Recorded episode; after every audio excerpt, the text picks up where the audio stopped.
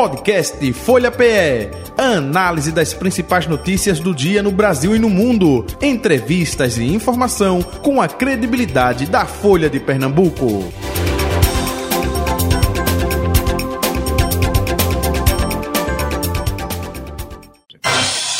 Folha Política. Sexta-feira, 1 de dezembro de 2023, segunda parte do Folha Política, recebendo em nosso estúdio o deputado estadual pelo Republicanos, Mário Ricardo, ex-prefeito de Garaçu, com a gente a partir de agora. Deputado, muito bom dia, prazer revê-lo, seja bem-vindo, tudo bom? Bom dia, Jota, bom dia a todos os seus ouvintes, bom dia a Betânia, que nos acompanha aqui.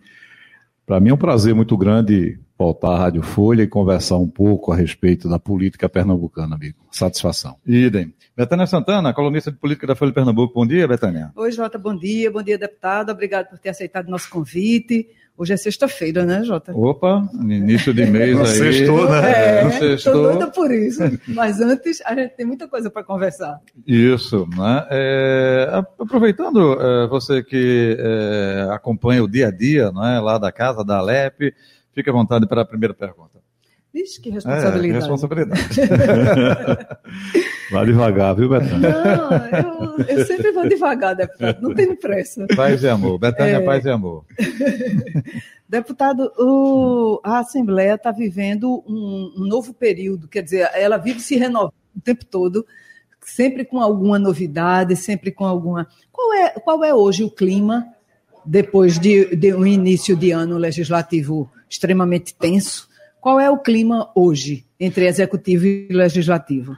Betânia, nós, nós vivemos um novo tempo na política pernambucana, né, com a governadora, a primeira governadora eleita da história do nosso estado, com a Assembleia Legislativa, com 12 ex-prefeitos, com uma visão muito mais de executivo do que de legislativo, e isso tem feito com que a Assembleia Legislativa viva novos ares dentro desse tempo das mudanças que Pernambuco exigiu na eleição passada e que nós estamos colocando em prática. Então não tem nada, vamos dizer assim, de conflito, como muitas vezes tentam se criar esse sentimento. É altivez da casa, respeito ao sentimento de cada parlamentar que ali né, está colocado pelo povo, né, 49 cabeças completamente diferentes, com suas regiões, com os seus entendimentos, né, sobre a liderança de um presidente altivo, né, que é o presidente Álvaro Porto, que está dialogando e fazendo as ponderações quando é preciso, as críticas quando é preciso. Então, esse sentimento hoje é um sentimento que constrói a boa política não é uma política de subserviência de um poder. Os poderes são autônomos, independentes, harmônicos entre si. Mas isso não quer dizer que não possam discordar de ponto de vista. Nunca pode discordar de objetivo. O objetivo final da Assembleia Legislativa e o objetivo final do governo, de qualquer governo que seja, é cuidar das pessoas, cuidar do povo. E isso, na hora que você vai para o debate, acaba se construindo lá na frente um bom caminho. E é isso que vai acontecer, sem dúvida nenhuma, entre a Assembleia Legislativa e o Executivo do Estado de Pernambuco. Nós vamos construir políticas públicas para chegar às pessoas, para cuidar das pessoas, mas com esse respeito, com essa altivez que é muito própria do povo pernambucano, mas que deve existir em todos os parlamentos né, e na relação com o próprio poder executivo. Então, a, a, essa, essa, essa discordância em determinado, aparentemente em determinados momentos, ela acaba sendo é, importante porque faz com que a gente coloque aquilo que a gente pensa, faz o governo repensar determinadas coisas e se constrói políticas públicas né, para poder atender as pessoas, para poder chegar até as pessoas. A gente viu, assim, nesses últimos dias, acho que o último ponto onde, onde os dois poderes se, se confrontaram, digamos, talvez seja um verbo muito forte, mas onde eles meio que bateram cabeça foi no 1,1 bilhão, que, segundo o Tribunal de Contas atestou, é, não, não estava na previsão orçamentária do próximo ano. O senhor acha que o, o executivo e o legislativo tomaram posturas corretas? Acha que o, que o legislativo fez o que devia fazer, acrescentando as emendas? Na minha opinião, existem é, interpretações diferentes. Né? A Secretaria de Planejamento do Estado ela resolveu ser muito conservadora na, na apresentação da LOA né, daquele formato. Mas existe um indicador nacional, feito pelo Tesouro Nacional, que mostra um crescimento maior, uma perspectiva de crescimento maior do FPE, da transferência para o Estado. E um órgão de controle extremamente sério, competente, que é o nosso Tribunal de Contas, junto com a consultoria da Assembleia Legislativa, entendeu de que aquela informação do Tribunal de Contas deveria ser levado em consideração e está dentro da peça orçamentária. Lembrando que o orçamento é uma previsão de arrecadação. Isso não quer dizer que se concretize amanhã. Então, o governo fez essa colocação, colocando essa previsão com base nos números que o secretário entendia que eram, na opinião dele, o correto. O Tribunal de Contas entendeu que deveria levar em consideração outro. A própria assessoria da Assembleia Legislativa também entendeu dessa forma. Então, é uma previsão orçamentária. Nós vamos trabalhar e torcer para que ela se realize. Se ela não se realizar em termos de números absolutos, todos os poderes, o executivo e o Tribunal de Contas, a Assembleia Legislativa, o Tribunal de Justiça vão ter que se adaptar à realidade financeira, porque esse é um grande dilema que existe, que muitas vezes nem as pessoas entendem muito bem, porque esse debate acaba ficando muito dentro do, do próprio, dos próprios governos, dos gabinetes e não vai às ruas. Às vezes você aprova um orçamento, Jota, uhum. e está lá tantos milhões para determinada área. Quem está fora acha que o dinheiro já está garantido. Não, o dinheiro não está garantido. Está garantido ali o orçamento. Porque você só pode licitar se tiver orçamento. Mas isso não quer dizer que você tenha o recurso em caixa. O recurso vai sendo realizado. É uma previsão orçamentária. Então, essa, essa interpretação, tá certo? Que talvez tenha sido a, a, a, o maior vamos dizer, que gerou esse conflito todo, essa discussão toda, por questões de, de interpretação. Mas eu acho que no final não é, vai prevalecer a questão da incorporação de um milhão, um bilhão e cem milhões, vão ser feitas as distribuições como devem ser feitas, e ao longo do tempo vamos torcer trabalhar para que esse recurso consiga chegar aos cofres do estado de Pernambuco, e aí a governadora vai ter mais recurso para poder realizar obras para o povo, o Tribunal de Contas, o Tribunal de Justiça, a Assembleia Legislativa terão os recursos garantidos conforme será aprovado pelos, pelo parlamento pernambucano, e aí a vida vai seguir normal. Se não acontecer, a realização, então todos terão obrigados a fazer os contingenciamentos, que é uma prática normal para poder, no final do ano, cumprir o orçamento, bater a receita com o orçamento. E aí se faz adequação. Então, é um bom debate. Veja bem, isso levou para a opinião pública um debate que normalmente ficava dentro dos gabinetes. E hoje o povo de Pernambuco começa a tomar um conhecimento maior a respeito do orçamento, de previsão orçamentária, os recursos que vão para os poderes A, B ou C, aquilo que efetivamente interessa à população. Quanto mais o povo esclarecido, quanto mais o povo com conhecimento daquilo que efetivamente acontece nos governos, mais poder o povo tem, mais obras, mais realizações chegarão para o povo. Então, eu acho que no final das contas, Pernambuco ganha bastante com essa discussão. A governadora fez um apelo ao legislativo para que não superestimasse o orçamento, porque o STN, né, a Secretaria, a STN, a Secretaria do Tesouro Nacional, é, ao, aos olhos da equipe dela, é, exagerou no percentual de crescimento dos recursos disponíveis, jogando um percentual aí de 18%, um pouquinho a mais. E pediu assim, ah, pelo amor de Deus, deputados, atrovem um orçamento mais pé no chão, onde a gente precise. E essas emendas, que já fizeram a correção, entre aspas, do, do orçamento que chegou do Executivo, já foram aprovadas na Comissão de Finanças, devem ir a plenário. O senhor acha que passa em plenário ou acha que a, a proposta da governadora vai ser obedecida, vai ser seguida? Olha, o parlamento ele vai fazer a, a avaliação com toda a responsabilidade que tem pautado o parlamento pernambucano, principalmente nessa legislatura, e por essa eu posso falar que eu estou efetivamente participando. Não é? Todos os projetos importantes para Pernambuco, a Assembleia Legislativa votou e aprovou. É? E agora, esse não tenha dúvida de que nós vamos também fazer com muita responsabilidade. Isso é uma questão de interpretação da equipe de planejamento do Estado de Pernambuco com a equipe da Assembleia Legislativa. O fato de aprovarmos o orçamento com essa correção que tem uma estimação, uma estimativa do Tesouro Nacional, isso não quer dizer que exista uma derrota do governo e uma vitória do parlamento. Isso é um poder que o parlamento tem de fazer a emenda, de fazer as correções que ele entenda que é necessário fazer. E durante o ano seguinte, a governadora tem a autoridade para poder fazer os contingenciamentos, se houver necessidade de fazer, fazer o diálogo com os poderes, porque não se paga a dívida com conversa. Se paga a dívida, conversa você até pactua, você repactua, mas dívida se paga com dinheiro. Então, os recursos têm que entrar nos cofres do Estado para que efetivamente sejam feitas transferências para as entidades. Né? E aí existe uma estimativa do Tesouro Nacional. Se o Tesouro Nacional errou nessa estimativa, ele pode estar induzindo ao erro todos os outros entes federados. É? Mas eu acredito que o Tesouro, se ele fez essa, essa, esse estudo, ele não poderia fazer isso sem uma devida responsabilidade, sem ter uma informação a respeito daquilo que efetivamente vai se concretizar. Então, eu acredito que no final ganhará o povo pernambucano, a governadora vai ter mais um bilhão e cem milhões de orçamento, que ela pode fazer as licitações, pode preparar o Estado. Se os recursos não chegarem, aí transfere para o próximo ano.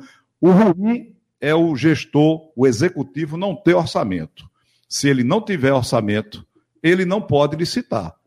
Então, um orçamento até maior do que está previsto, tá certo? Ele permite as licitações. Agora, ele só será concretizado efetivamente se tiver dinheiro. Então, no final, eu acho que nós vamos conseguir chegar num bom termo. Né? Eu acho que na semana que vem nós vamos aprovar o orçamento. A deputada Débora Almeida, que é a presidente da Comissão de Finanças, é uma grande parlamentar. o grupo que está lá está estudando, está está dialogando para poder apresentar ao plenário né, algo que esteja, seja consciencioso já dentro da, da própria comissão, para que o parlamento só faça referendar aquilo que foi feito. Tem as emendas dos parlamentares, né, que estão inseridas dentro do orçamento, e no mais essa adequação que eu acho que o Tribunal de Contas não iria fazer uma colocação dessa para a Assembleia Legislativa se ele não tivesse o devido respaldo para poder fazer isso. E nem a própria consultoria da Assembleia Legislativa. Né? Então, o STN, mais a, a, a, consultoria da Assembleia, mais o Tribunal de Contas entenderam de que é preciso adicionar esse 1, 1 bilhão e 100 milhões ao orçamento de Pernambuco, que nós estamos torcendo muito para que ele se concretize. Porque se ele se concretizar, isso quer dizer que nós vamos ter mais recursos para a saúde, mais recursos para a educação, para a infraestrutura, para cuidar do povo pernambucano. O deputado, a Assembleia também tem hoje um outro projeto que está sendo discutido e é polêmico, que é da redistribuição do ICMS. Uhum. O senhor, na condição de ex-prefeito, deve estar sentindo que, né, deve ter ouvido, e, nesse cenário de 12 ex-prefeitos também, uhum. é um ponto bem polêmico dentro da Alep. De, deixa eu completar a, a, pergunta, é porque essa semana a gente teve aqui o deputado, vice-líder do governo na casa, Joãozinho, Joãozinho Tenório, né? É, e eu perguntei com relação à aprovação do pacote do governo, Raquel Lira na Alep, ele disse, olha, é, o bem de Pernambuco, a questão social, enfim, alguns pontos, é, eu disse, polêmico? Não, não é polêmico. E um deles é justamente esse repasse do ICMS Exatamente. para as prefeituras. Porque tem prefeituras menores, tem outras maiores, umas reclamando que é, é deveria ser talvez maior. O deputado Mário Ricardo, municipalista, enfim, né, ex-prefeito de Igaraçu, vai por essa vertente também. O que o senhor acha com relação a esse é, pacote nessa reposição do ICMS, deputado? Jota, esse, esse é um projeto que, sem dúvida nenhuma, é um projeto que acaba sendo polêmico em função de que alguns perderão, tá certo? E outros ganharão. Né? E a gente precisa ter muita responsabilidade. Né? A proposta que o governo tem apresentado, e eu participei da última reunião que aconteceu com o secretário de Planejamento e com o secretário da Casa Civil, Túlio, Túlio Vilaça, lá com, a, com o grupo de trabalho que está sendo liderado pelo ex-prefeito Zé Patriota, que foi presidente uhum. da MUP, um grande conhecedor também, um defensor do municipalismo pernambucano. que na Comissão de Finanças o relator é o deputado Lula Cabral, ex-prefeito do Cabo de Santo Agostinho. Né? É um projeto que a gente está debatendo lá na Assembleia Legislativa, porque existem várias interpretações.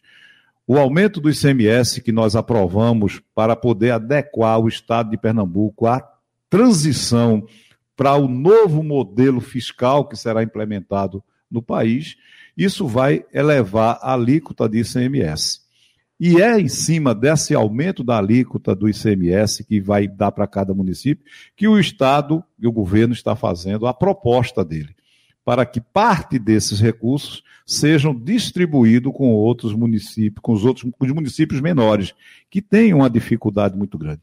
É justo, sem dúvida nenhuma é justo, mas também não é justo tirar dos outros. Então, como fazer isso? Como adequar isso? E, é, e, e, nós estamos discutindo isso dentro da Assembleia Legislativa para encontrar o melhor caminho, para encontrar a melhor solução para que esses municípios menores eles sejam contemplados. É claro que existe uma concentração em 12, 15 municípios pernambucanos, né? enquanto 170 outros municípios sofrem com essa questão da distribuição de poucos recursos para lá. E nós temos que fazer essa discussão com muita responsabilidade para poder não ser uma lei que amanhã tenha que ser mexida novamente, que possa ser alterada novamente, mas que contemple, sem penalizar os outros.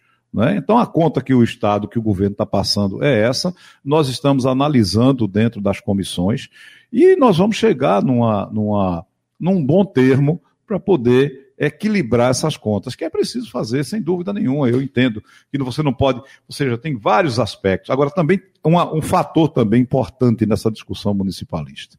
Né? Tem muitos prefeitos reclamando, tem muitos prefeitos falando disso, daquilo outro, mas faltou gestão. Faltou gestão. O prefeito tem que ter a capacidade de entender o tempo, o momento, o que é que ele pode fazer, como ele deve fazer, não é, para poder administrar bem o, o seu município. Às vezes você colocar mais dinheiro na mão de quem não tem capacidade de poder gerenciar esses recursos, ele vai para o ralo. Né? Então são duas coisas completamente diferentes. A adequação eu acho que deve existir para contemplar os municípios que não têm uma arrecadação e que tem a população que precisa ser assistida. Então nós vamos discutir isso lá, quanto é que isso vai representar, quanto vai sair de cada município, dos municípios maiores. Obviamente os parlamentares que têm ligação com esses municípios, né, eles terão uma defesa desses municípios para que é, saia o mínimo possível, mas eu entendo, enquanto municipalista, enquanto é, é, um parlamentar que tem uma visão do Estado como um todo, que devemos sim contemplar os municípios para que todos tenham uma condição de oferecer à população. O pernambucano lá de Lagedo não é diferente do pernambucano de Igaraçu, de Paulista, do Recife. E o Estado tem que olhar como um todo. E nós temos essa responsabilidade enquanto parlamentar. Nós somos parlamentares que somos votados em determinadas cidades, mas nós temos a responsabilidade de olhar para todo o Estado de Pernambuco. E nós vamos votar, sabe, na próxima semana. É um projeto polêmico, pronto. Esse é um projeto que gera um ruído muito grande, você entendeu, Jota? Muito polêmico. Como é que vai fazer? Né? O Estado diz que não vai tirar de ninguém. Obviamente, tá certo? Esse recurso, para ser distribuído, tem que alguém perder, no geral. Não, não, não dá. O, o, bolo é o mesmo. Mas como vai existir um incremento da arrecadação, com o aumento do ICMS, isso pode, num primeiro momento, tá certo? Passar para aqueles municípios. Mas é um, é um. Olha, o parlamento tem essa grande vantagem. Você nos acompanha lá e você sabe as divergências que existem de opinião, mas no final acaba prevalecendo um consenso, ou, se não conseguirmos consensuar, nós vamos para o voto e numa democracia, quem tem voto ganha, ganha a eleição. Uhum. E quem perdeu tem que compreender que foi vencido naquela discussão e tem que torcer para dar certo. Igaraçu está na lista dos que perdem? Igaraçu, veja bem, Igaraçu, dentre esses municípios, é um município que arrecada muito comparado com os outros. Por exemplo, Igaraçu não teve perda nenhuma, queda nenhuma de arrecadação durante esse período. Uhum. Quando você pega a arrecadação global de Igaraçu, e a informação que eu recebi agora da Câmara de Vereadores de Igaraçu, né, que o orçamento de Garaçu, por exemplo, desse ano que foi mandado para lá, tem mais 80, próximo ano, mais 80 milhões né, de previsão orçamentária. E esse ano não caiu a arrecadação de Igaraçu. Mas nesse bolo todo, Ipojuca, Goiânia, Igaraçu, Recife, Vitória, né? Vitória tá certo? Caruaru não perde nem tanto pelo bolo, pelo, pelo, pelo desenho que está lá. Caruaru praticamente não tem, mas mas Petrolina, esses outros municípios maiores, eles deixarão de arrecadar, e aí a interpretação. Ora, se eu deixei de arrecadar, mas eu também perdi. Não é? Como eu vou. É, essa é a grande discussão que tem no parlamento, tá? A interpretação de como se coloca as coisas. Não deixa de ser uma perda. Ora, Sim. se eu ia arrecadar 100 e eu vou arrecadar 80, eu teoricamente perdi 20, mesmo não tendo os 100. Sim. Não é? Mesmo não tendo 100, mas perdi. Então, Igaraçu também entra nesse, nesses municípios com uma arrecadação diferenciada dos outros na questão especificamente do ICMS. Igaraçu cresceu muito no período que eu fui. Quando eu fui prefeito de Igaraçu, a arrecadação de Igaraçu era 130 milhões por ano. Uhum. Esse ano foi quase 400 milhões. Eita. 400 milhões. Puxa não é? Não, a, a, nesse mandato, três vezes, a, três vezes mais. Não, quando terminar a gestão da atual prefeita teria passado um bilhão e meio de reais nos cofres da Prefeitura de Igaraçu. Esse ano agora encerra com quase um, mais de um bilhão de reais que passou nos cofres da Prefeitura de Igaraçu nesses três anos. Então a cidade cresceu bastante nesse período. Né? Então, vai dentro desse desenho que está aí, que o Estado está apresentando, que o governo do Estado está apresentando, esses 10 ou 15 municípios né, eles deixarão de arrecadar menos na colocação do governo. governo na é. colocação de alguns parlamentares, o município, é, os municípios perderão a arrecadação. Mas nós temos que fazer essa discussão com a responsabilidade. É um município que está lá no sertão pernambucano, com toda dificuldade, que vive basicamente de FPM. Às vezes o prefeito não consegue fazer uma política pública porque não tem os recursos e o FPM anda numa, principalmente os municípios pequenos, numa, sazona, numa, numa inconstância muito grande, né, que é uma outra coisa que precisa ser discutido. Qual é a arrecadação efetiva né, do, do, do Estado brasileiro para que esses municípios não sejam penalizados e a população não sofra? A prospecção, então, é que em 2025 o senhor encontre uma Igaraçu ainda mais fortalecida e mais rica, é isso? é isso pergunta. O, o, que, o que me deixa feliz e, e, e, muito satisfeito de vir aqui na Rádio Folha, porque eu, eu me deparo com perguntas extremamente inteligentes, né, futuristas, né, que possam, que faz com que a gente pense um pouquinho mais para poder responder. E aí a gente tem até que, que buscar um, um outro, um tempo para poder oxigenar o cérebro, entendeu, Jota? É. Para responder a jornalista. Mas eu espero, viu, Betânia, eu, veja bem, nós criamos as bases do desenvolvimento do município de Igaraçu. Eu costumo dizer que eu não fiz uma gestão em Igaraçu especificamente, não fiz sozinho, fiz com muitos amigos, muitos técnicos competentes, muitos políticos competentes. Eu fiz uma declaração de amor a Igaraçu durante oito anos. A cidade que me criou, a cidade que me fez ser o que eu sou hoje, desde a educação pública ao trabalho na feira, quando foi o meu primeiro emprego, na feira de Garaçu, cortando charque na feira de Garaçu. Lá estão os meus amigos verdadeiros, né, que ao longo da caminhada eu conquistei. Uma certa vez, um amigo meu aqui do Recife, do Rotary Club, dessa instituição maravilhosa, perguntou: Mário, o que é que tem em Igaraçu, essa cidade que você fala tanto? Eu disse: lá estão os meus verdadeiros amigos. Me desculpe, você é meu amigo, mas lá estão os meus verdadeiros. Lá eu não preciso sair com dinheiro no bolso. Se eu sair liso, eu volto para casa de barriga cheia, porque eu tenho sempre a casa de um amigo para comer. Né? Se eu quiser e tiver tempo e não estiver trabalhando e quiser me divertir, eu ainda posso voltar depois de tomar alguma bebida. E se eu demorar muito e exagerar na bebida, eu tenho de dormir. Aqui no Recife, se eu for fazer isso, eu terei dificuldades. Né? Então, lá tenho essa, esse apelo. Né? Então, fiz essa declaração de amor em Igaraçu, fincamos as bases do desenvolvimento de Igaraçu, com a Agência de Desenvolvimento, Agência Municipal de Emprego, Agência de Meio Ambiente, buscando nesse tripé desenvolvimento econômico como instrumento de justiça social e respeito ao meio ambiente. Tudo que nós plantamos está sendo colhido ainda. vou lhe contar um detalhe. Agora a rua Henrique Dias, no loteamento Agamenon Magalhães, está sendo asfaltada, o corredor de ônibus. Emendas que eu consegui quando eu fui prefeito de Igaraçu, junto em Brasília. Fui lá com o hoje ministro Silvio Costa Filho, deputado federal na época, conseguimos recursos para asfaltar os corredores de ônibus de Igaraçu. Estão sendo asfaltados agora, mas com recurso, com emendas que eu deixei lá quando eu fui prefeito de Igaraçu. E fiz isso no, na estrutura do desenvolvimento de Igaraçu, para que pudesse ter os recursos necessários, para que pudesse chegar à população as políticas públicas. Agora, é preciso gestão. Você pode ter muito dinheiro, se você não souber como aplicá-lo, se você não priorizar, se você não discutir, acontece o que está acontecendo em Igaraçu hoje. Arrecada-se muito e faz muito pouco. 1 bilhão e 40 milhões de reais agora. Quando fechar o ano, passou, nesses três anos, nos cofres da Prefeitura de Garaçu, 1 bilhão e 40 milhões de reais.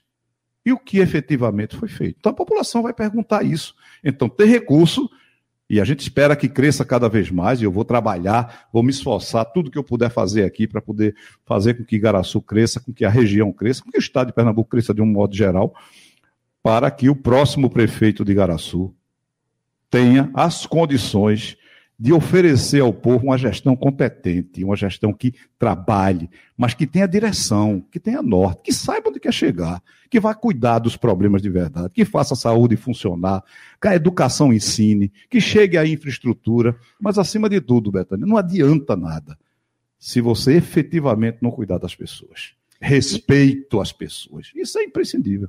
E, e, dentro de um partido que está bem disposto a investir em, em novos, né, em, em, rearrumar a casa, em, hoje num cenário onde já está fortalecido com um ministro, o, o, que era deputado federal agora é o ministro Silvio Costa Filho, então tem toda uma retaguarda aí para rearrumar a casa, não é? Sim, nós temos, veja bem, nós é aquele lugar de você estar no lugar certo na hora certa. É? Nós escolhemos o republicano, o partido que mais cresce em Pernambuco, que tem uma liderança né, jovem, mas com larga experiência da vida pública, que está fazendo um extraordinário né, trabalho como ministro né, de portos e aeroportos, que vive a política, que entende, que compreende a política, que sabe que a importância do fortalecimento dos partidos em cada município pernambucano. Então, isso pode, sem dúvida nenhuma, nos ajudar mais ainda nesse caminhar. Né? Então, republicanos em Igaraçu né, terá uma direção voltada para a construção desse novo projeto que nós sonhamos para Igaraçu. Né? Quem assume a presidência do partido é Miguel Ricardo, é meu filho que assume a, a presidência do Republicano Igaraçu, com a visão jovem, nova, para poder fazer a discussão dentro do município né, para apresentar a Igaraçu um projeto para a cidade né, para que o povo faça as escolhas. Eu sou uma pessoa muito tranquila nesse aspecto. A decisão é do povo. Quando eu entrei na política, eu tinha consciência daquilo que eu iria enfrentar. E uma das coisas é o veredito do povo, a decisão do povo. O povo é soberano, é ele quem vai dizer. Eu disse aqui outra vez, vou repetir. Quem manda no meu destino é o povo, particularmente o povo de Garaçu, que eu tive a honra de ser prefeito da cidade onde eu nasci politicamente. Eu nasci politicamente em Igaraçu. Então é o povo de Igaraçu quem vai dizer o meu destino. Se eu serei candidato, se eu não serei candidato, tá certo? Agora, eu estarei discutindo as políticas públicas de Igaraçu, da região e de Pernambuco. E hoje eu tenho essa responsabilidade. Eu já não sou mais dono, tá certo, do meu destino. O meu destino político é o povo de Pernambuco quem decide o meu destino político. Né? E particularmente a cidade que você tem ligação. Então, vou com muita tranquilidade, sempre nessa questão do respeito. A minha política sempre foi desse jeito, viu, Jota, viu, uhum. Betânia? De muito respeito. Eu sempre tive adversários políticos. Né? A gente sempre divergiu no campo das ideias. E isso nos permite hoje, veja bem, um, um, um saudoso político pernambucano, o ex-deputado Guilherme Uchoa, foi meu adversário político durante muito tempo. Hoje o filho dele é meu amigo, nós caminhamos juntos, ele como deputado federal, eu como deputado estadual, relação de amizade, de respeito. Isso, talvez, e tudo indica que caminharemos juntos dentro de um projeto para o município de Igaraçu. Então, a política é feita com outro nível, com o nível do respeito. Eu posso divergir de opinião, mas jamais de objetivo. Um acha que tem que ir pela direita, outro pela esquerda, outro pelo centro. Né? Mas lá na frente a gente se entende, quando existe respeito. Né? E é isso que nós estamos construindo. infelizmente, viu, eu não estou vendo muito isso em Igaraçu. No pior dos meus pesadelos, eu jamais imaginei que estivesse acontecendo dentro do município de Igaraçu. A falta de respeito, principalmente. sabe? E essa política eu combato. E não é do ponto de vista pessoal, não, viu? É no âmbito da política, porque fica na política. E a cada eleição, você tem a oportunidade de se renovar, de rever seus conceitos, de fazer a coisa diferente. Agora, durante a caminhada, você tem o dever de respeitar seus adversários, mesmo não concordando com eles. Mesmo não concordando com eles. Então, essa política que nós vamos praticar. Perfeito. Perfeito. É, deputado Mário Ricardo, é, aproveitando, Feliz Natal para o senhor, colaboradores, familiares, feliz 2024 e quando tiver a definição aí, por favor, avise aqui em primeira mão, né? Porque esse discurso de 2024, enfim, depende do povo, a gente já ouviu muito. Viu? Ô, Jota, eu agradeço, agradeço a, a, o espaço que a Rádio Folha é, tem nos dado para poder expressar as nossas opiniões desse mandato né, o espaço que é um espaço democrático, que é aberto para todos, e aqui vários colegas nossos passaram por esses microfones, pessoas importantes da política pernambucana, como eu acabei de encontrar aqui, né, doutor Tadeu Alencar, né, que foi um grande deputado federal e hoje comanda uma área extremamente delicada né, no Brasil, que para mim, na minha opinião, o maior problema desse país hoje, o maior problema do Brasil, não é nem a questão é, das desigualdades, não. O maior problema do Brasil hoje é a questão da violência. Isso precisa ser tratado no país como um todo. Mas é um tema que o doutor Tadeu tem muita competência né, para poder tratar isso. Então, esse espaço democrático que permite que a gente expresse as nossas ideias, né, que sejamos questionados a respeito do nosso mandato, é muito importante. E eu só tenho a agradecer a você, agradecer a Betânia, agradecer a Rádio Folha por me convidar e todas as vezes que vocês me convidarem eu estarei à disposição. Eu também quero aproveitar para desejar a todos, né?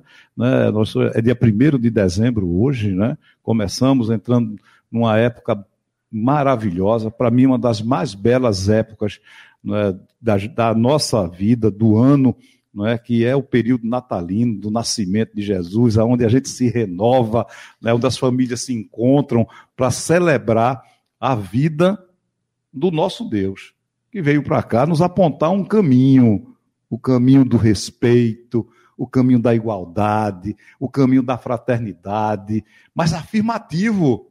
Né? Você pode ser tudo isso de forma afirmativa. Jesus é um bom exemplo a ser seguido por todos nós. Então, o Natal é algo extraordinário. Aproveitar para dizer a todos os, os ouvintes, ah, foi um Natal maravilhoso. Eu vou continuar na Assembleia, nós estaremos lá, parece que até o dia 22, se não me engano. 21, 21. Até o dia 21, né? Betânia está mais. Olha, essa é a, é a, grande vantagem da gente construir, né, Jota? Até o dia 21, nós estaremos na Assembleia Legislativa lá defendendo, dando voz ao povo pernambucano. É? Dia Agora, no mês de dezembro, né, Igaraçu vai ter esse movimento político que Miguel assume os republicanos, com novas ideias, com as ideias para discutir a cidade. Mas é esse, esse sentimento, muita paz, muita luz para todo mundo, para você, meu amigo Jota, que conduz esse programa assim com muita competência. Betânia, que está lá conosco todo dia, viu? Daqui a pouco ela me chama lá, eu chamo todos os parlamentares para perguntar das informações, tem nos acompanhado, nos ajudado muito, porque a crítica, ela tem sua importância. Né? Quando alguém faz uma crítica, é preciso alguém analisar por que a crítica aconteceu.